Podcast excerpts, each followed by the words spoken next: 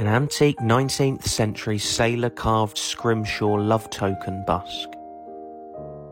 Although whaling has been practiced around the world for more than 4,000 years, it wasn't until the 15th century that it spread throughout Northern Europe.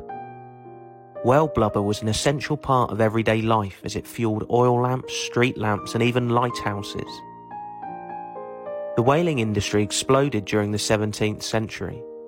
Sailors began saving bits of whale ivory and bone, which they would carve into tools and other useful objects.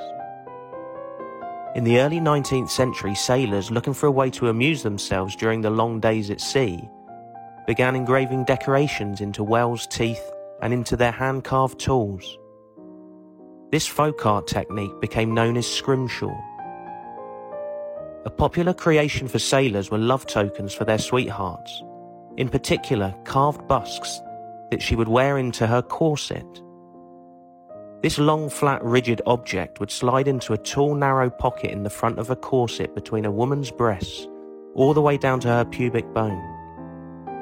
It would be tied into place to give the bust lift and help keep the corset straight and upright. The sailor would inscribe the busk with coded sentimental images for their beloved, and sometimes words, the idea being that these thoughts of love would stay close to her heart. This particular example has an obvious emotional connection to Hull.